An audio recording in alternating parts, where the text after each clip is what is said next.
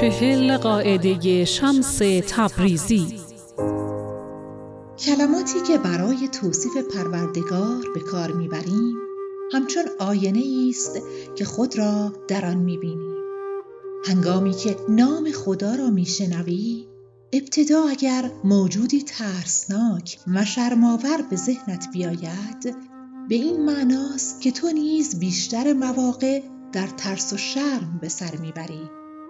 اگر هنگامی که نام خدا را میشنوی ابتدا عشق و لطف و مهربانی به یادت بیاید. به این معناست که این صفات در وجود تو نیز فراوان است.